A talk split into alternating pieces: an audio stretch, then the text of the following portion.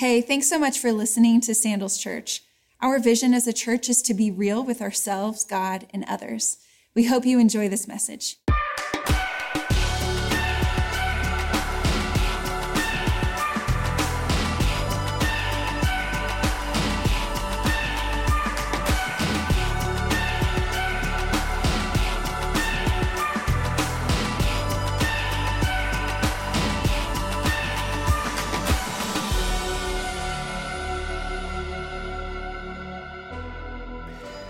We begin our time today, I want to ask you this question How often do you experience or feel burnt out? Now, maybe you're like, Fredo, every day. Like, I'm wearing burnout like it's going out of style, right? Or maybe you're just like, man, I feel good. I'm in church. I just sang. I'm alive. I feel, I feel ready to go. Now, wherever you kind of are on that spectrum, here's the truth uh, burnout has a way of finding you. You know, all of us are really familiar with the uh, the battery icon on our smartphones. Tells us how much life we got left. And, and just imagine for a second if our very own bodies uh, were able to display a similar kind of icon, like maybe like on our shoulder or like our forehead somewhere. Just think about right now in your life, where are you with that? Like, are you at 100%? Are you halfway? You're looking for an outlet to plug into so you get back online? Where are you? You see, the truth is, burnout might be closer to you than you think. There's a UC Berkeley professor by the name of Christina uh, Maslach who's been studying burnout for over 50 years, since the 1970s. And she writes that burnout has these three components that we should be aware of. The first is this we are emotionally exhausted. And what she means by that is over time, the, the pressure and the stress that we are sitting under has just been on us for too long. I think all of us to some degree can acknowledge that, especially over the last two years, that we have been under for two straight years a kind of an emotional stress for too long. Whether we call it 2020, the pandemic, or whatever issue you want to label it, man, we have been sitting under it for too long. The second component that we experience is cynicism, where we once believed that we were doing our best work and now we're just doing the bare minimum. And what felt as kind of a hopeful outlook has now turned just to skepticism doubt. You always find a way to kind of twist things for the worst. We become cynical. The third component she mentions is that we blame, and that blame turns inward. And so we kind of look at ourselves like, man, why, why can't I do this anymore? What is wrong with me? Why am I not good at this? I remember feeling like that just about a year and a half ago. Like, why, why is it so hard for me just to pray? Why is it hard just to read my Bible? Like, I don't feel like I'm good at this, and I'm a pastor. Now, if our insecurities get the best of us that day, the blame turns outward, right? Why are you that way? What's wrong with you? How come you're not good at what you do? You're the reason and you're the cause for my burnout. You see, we can kind of think of it like this. If exhaustion is you and I coming to kind of this, this breaking point where we have zero capacity left, burnout is you starting at that breaking point and pushing through it and going for another day, another week, another month, another year. You see, the way I think of burnout is kind of like this. We can define burnout as when the most sacred part of your life can no longer hold up the demands of your life. Like your soul, the very core of who you are, can no longer deal with you and your schedule and your responsibilities and your tasks. You are burnt out. This is a chaotic experience that we have. And it's kind of a subtle sound, though. If we're being honest, uh, being burnt out and chaos is really just the background noise to our lives right now. It's the soundtrack that just kind of subtly plays in the background and helps you make through the chaos of what we experience. Now, for most of us, this happens because we are convinced that if I'm going to be an important person, if my life is going to matter, then I need to stay busy. Like, it's crazy how many people I talk to today, and they usually go to these two things. When I ask them, How are you doing? They say, I'm good, and I'm doing a lot. I'm busy, got a lot going on. Like, I rarely hear someone say, I'm just bored. I got nothing to do right now. It's just not in us. And I think that's because beneath the surface, we long to know that we matter and that our lives are important. And so busyness is kind of the thing that we subject ourselves to, to validate our existence as people. And this creates chaos. And so the holy shift that we are invited to make as a church today is to create sacred space in our weeks. We're invited to move from this chaotic place to this ordered place where we experience a sacred space. And in order to understand what this looks like, because somebody like sacred space, we're actually going to look at the first week in the entire universe, the week of creation, when God began it all. And so we're going to read from Genesis chapter 1. And Moses writes these words, and then I'll pray for us. In the beginning, God created the heavens and the earth. And now the earth was formless and empty, and darkness was over the face of the deep. And the Spirit of the Lord, the Spirit of God, was hovering over the waters. And God said, Let there be light. And there was light. God saw that the light was good, and he separated the light from the darkness. And God called the light day, and the darkness he called night. And there was evening, and there was morning the first day. God saw all that he had made, and it was very good. And there was evening, and there was morning the sixth day. It's at the end of chapter one. And then hear these words from the beginning of chapter two. Thus the heavens and the earth were completed in all their vast array. By the seventh day, God had finished the work he had been doing. So on the seventh day, he rested from all his work. Then God blessed the seventh day and made it holy because on it he rested from all the work of creating that he had done. This is God's word. Let's pray together. Heavenly Father, we are gathered together today. We are grateful for that. And God, we realize too that you have gathered with us. And so, God, in the same way that you spoke life through creation, would you speak life into your creatures today? And in so doing, would you help us understand and even experience sacred space in the chaos of our own lives? We pray these things in Jesus' name. Amen. Uh, now, from time to time, um, I love just to kind of take a break from the day or whatever's going on and sit on the couch with Ashley and scroll through TikTok. I really like doing this. I like to kind of joke around that I'm working on a uh, two-year degree at TikTok University because I'm always learning so much. Like there's a, there's a lot of good stuff on there. Not ashamed to admit that. Uh, one of the things I really enjoy on there are videos of people who kind of uh, show this kind of before picture of their pantry or of their closet or of their bedroom, their kitchen, their garage, and then they show the after this complete renovation. Like they take this mess, this chaos, and they bring order and structure and cleanliness to it. Man, it is like one of the most satisfying things to experience for myself. I love those kinds of videos. And maybe you're like that too, or maybe for you it's, you know, it's the cooking ones where like just the the raw chaos of all these ingredients just kind of collashing in the in the kitchen, collashing. I just made up a new word, collashing colliding in the kitchen, and then it turns into something beautiful, something delicious that you want to definitely eat one day. And I think there's a reason for that. And the reason for that is we all have this kind of divine itch to bring order out of the chaos of what we see. And the reason why that is is because we are made in the image of our creator. We reflect him. And that's exactly what we see here early on in the most profound, talked about, read about, stolen book in the universe, the Bible.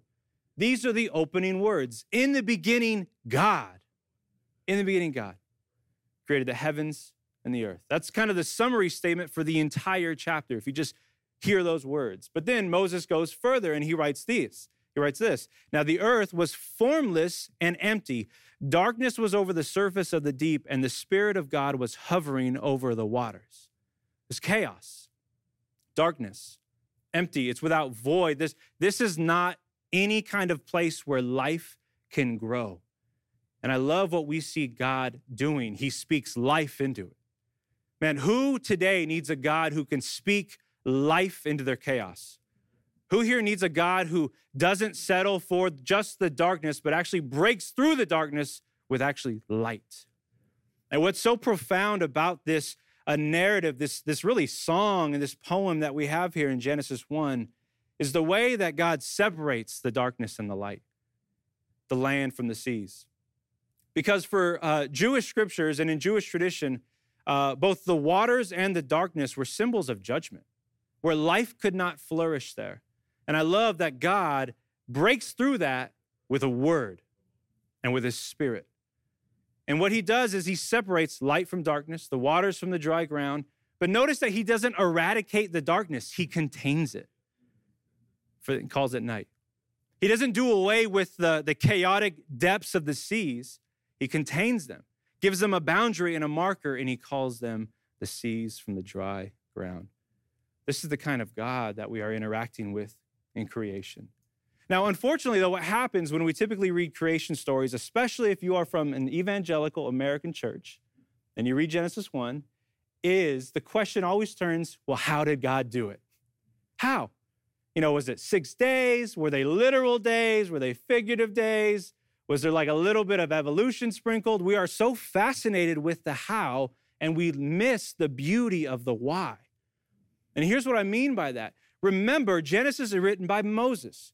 Moses, the one who led the Exodus, who brought God's people out of Egypt, who had been oppressed for over 400 years. And so, for that span of time, they're in Egypt getting the Egyptian education, getting the Egyptian theology. And so, when Moses starts to pen under the inspiration of God, he says, No, no, no, no, no. This is the beginning of everything. You are not defined by being just brick makers. You are not just defined by your productivity and what you can do. You are just not a slave. You're free. And this is how life actually began. In the beginning, God. Elohim is the word. He created all of this, not just by accident, but out of purpose. With, with love in mind, with beauty in mind, with beauty in mind, with goodness in mind. This is who you are, and this is who you belong to. Let's settle and just set aside the, the how question for just a moment so that we can embrace the gift of the creation and, and embrace the rhythm that we experience and see in this story. Six days of creation and then a seventh day of rest, our calendar. And so, what I want us to take note of is this first, in a similar way that God brings order out of chaos in his creation, we bring order out of chaos in our calendars. That's what we need to be mindful of. You see, there's no mistake that every culture everywhere in the world right now follows a seven day calendar. This is how we function. And the last serious time that anyone tried to change the seven day calendar was actually 1793 in France.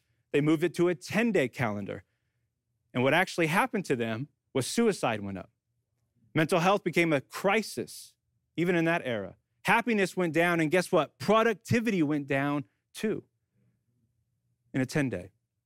Now, what modern studies have shown to us is that productivity actually begins to peak at the hours of 50 and 55, which is interesting because if you do the math, that equates to about six days of work. Incredible.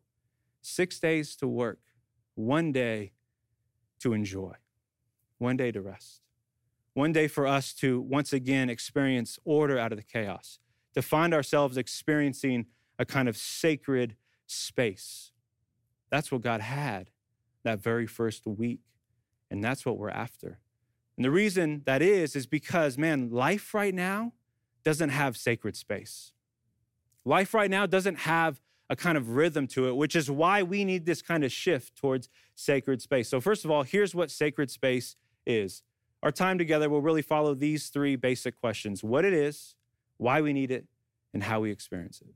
So, first of all, sacred space is this if you're taking note, it is a period of time woven into the fabric of creation. Listen now to rest, to worship, and to delight.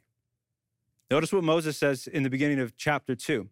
Thus the heavens and the earth were completed in all their vast array. By the seventh day, God had finished the work he had been doing. So on the seventh day, he rested from all his work. Take a moment and just consider that God rested.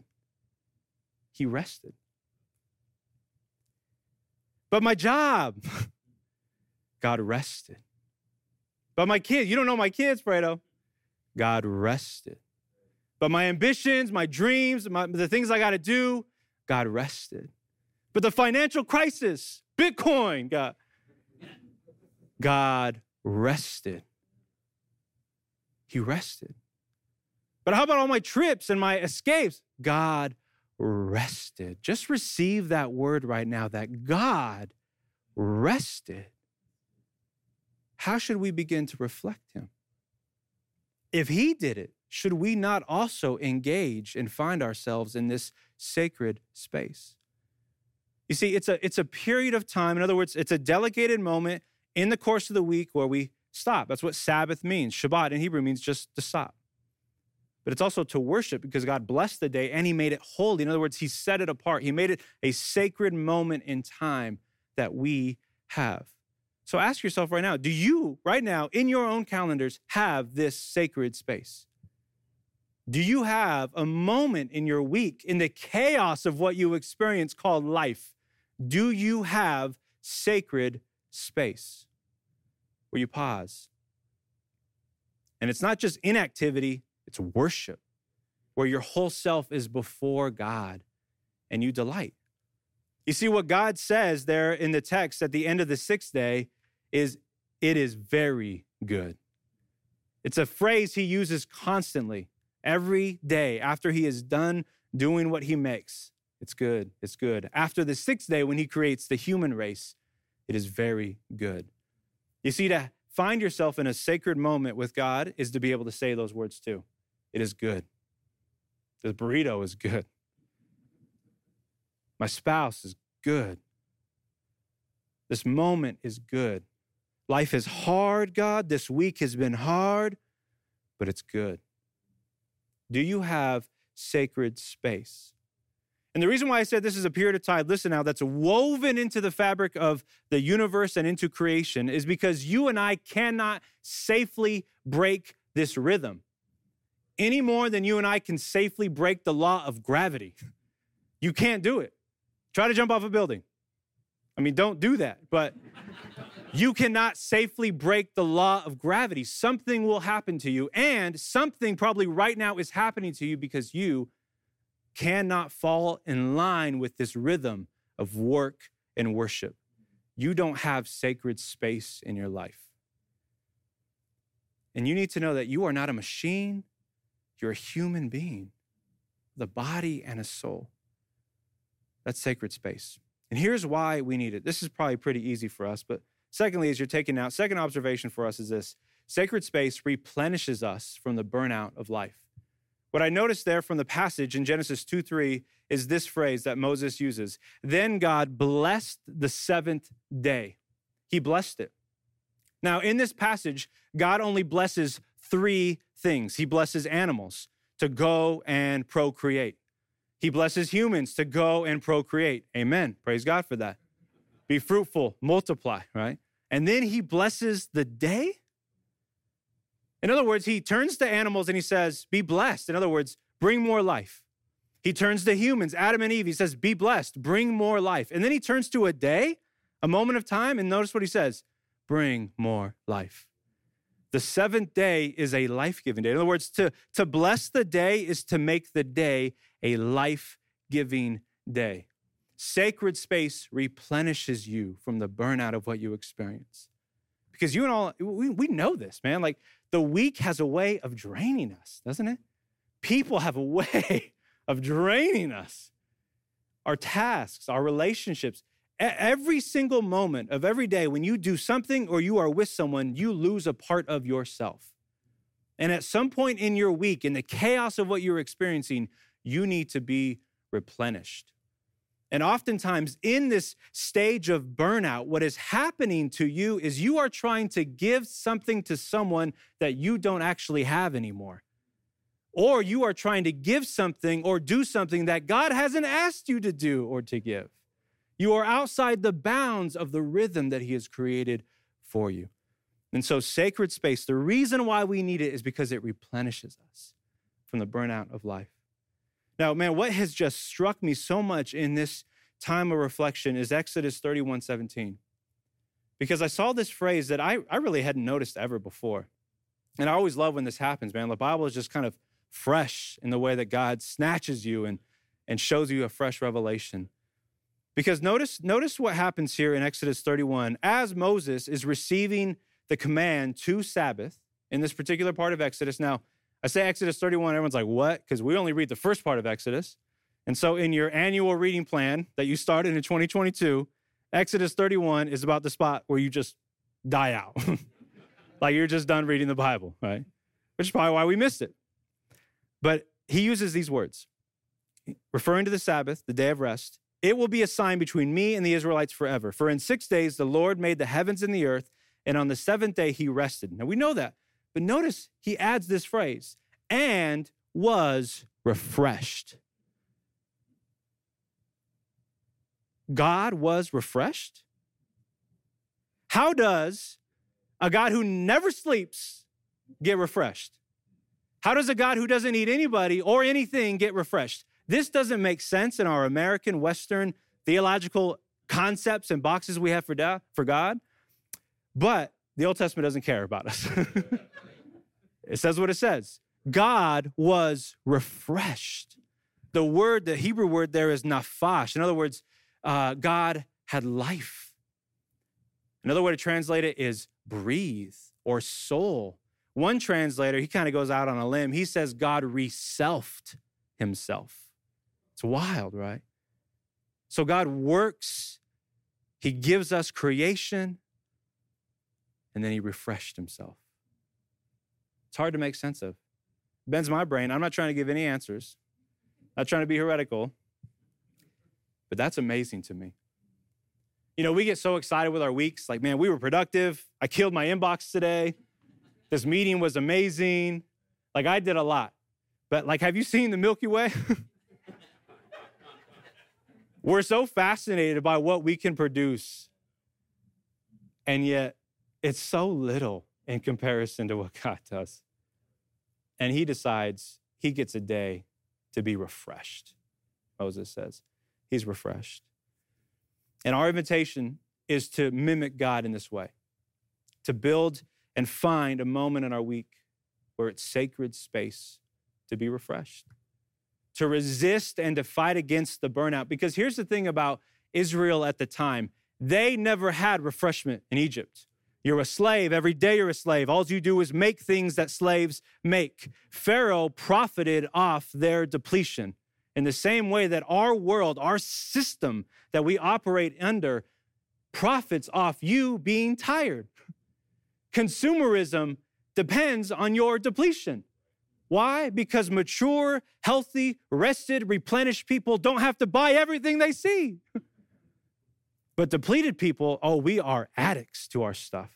Depleted people love to scroll. Depleted people love to gossip. Depleted people love just to binge Netflix because we just need another moment to escape our lives that are draining us. Depleted people need to sit in the system, and the system profits off it, just like Pharaoh.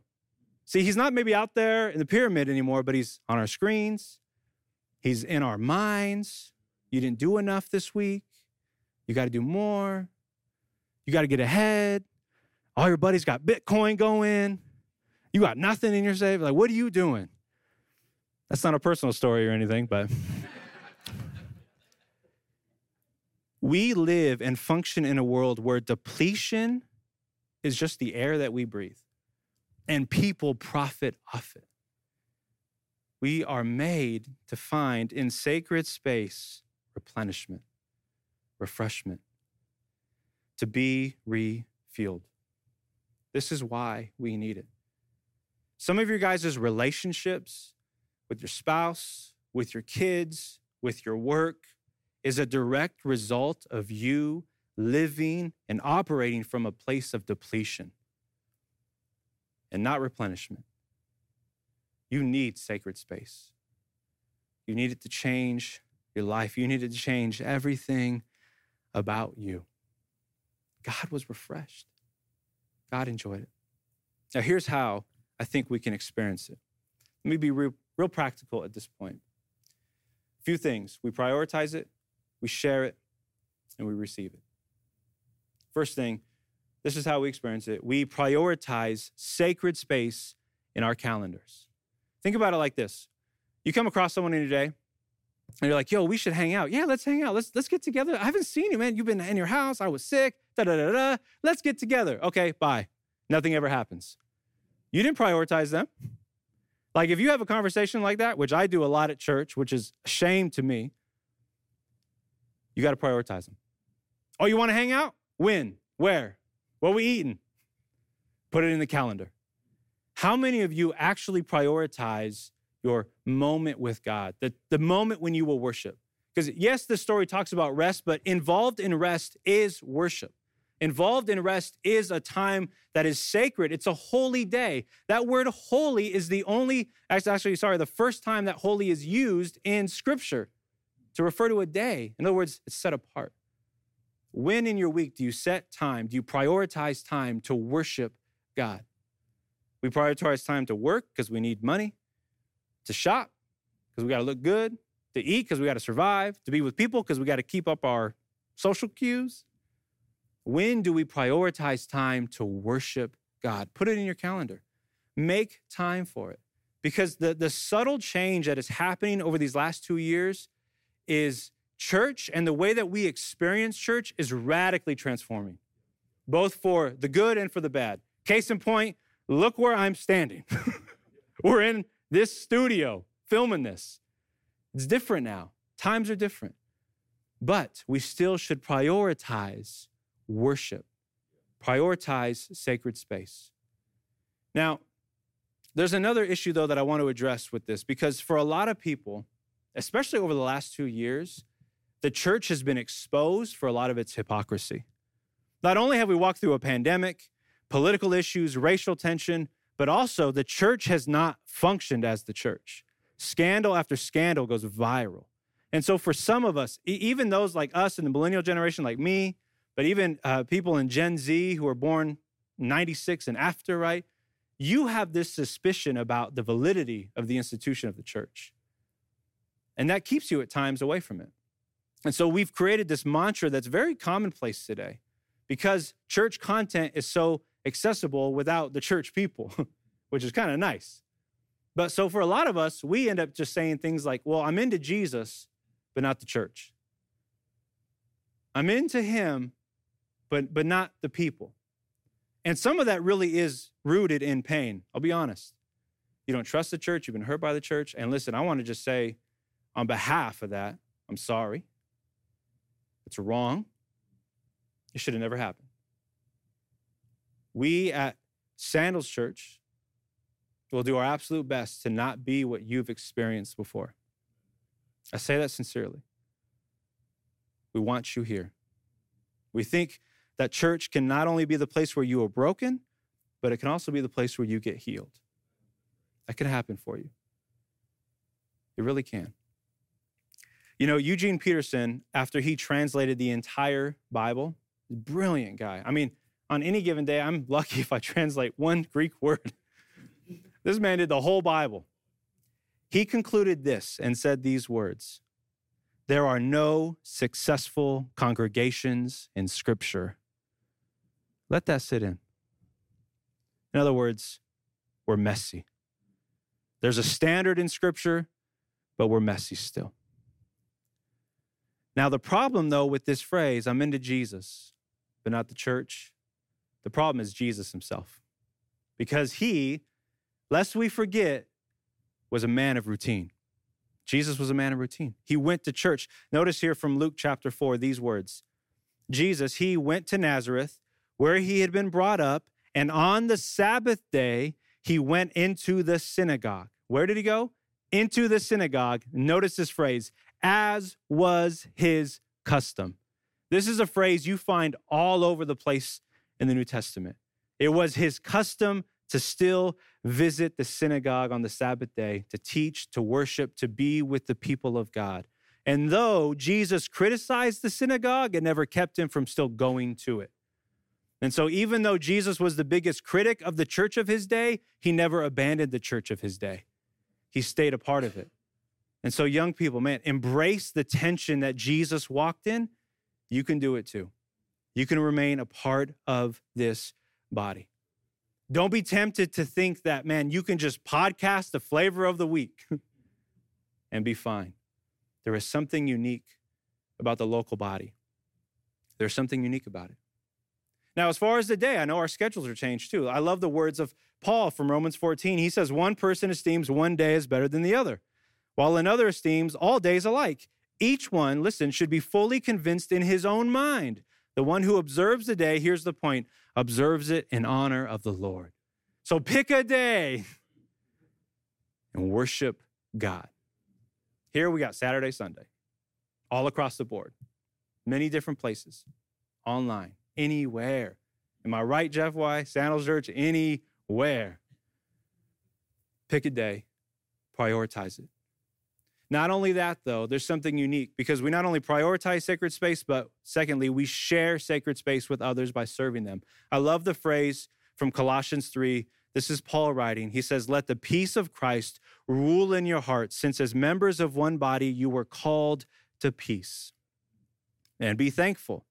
Now, here's his description of our experience together. Let the message of Christ dwell among you richly dwell among you richly. In other words, the word there, it means it inhabits your inner life richly. In other words, it's infused, it's sparked, it comes to life. Notice the preposition next as you teach and admonish one another.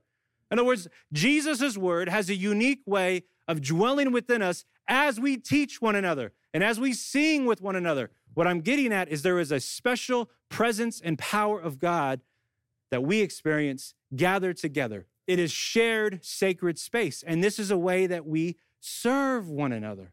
We bless each other just by showing up and singing because some days I don't have enough faith. And so I got to hear your faith come out of your vocal cords and lift me up as I'm not only just preaching the gospel, but I'm singing it with you.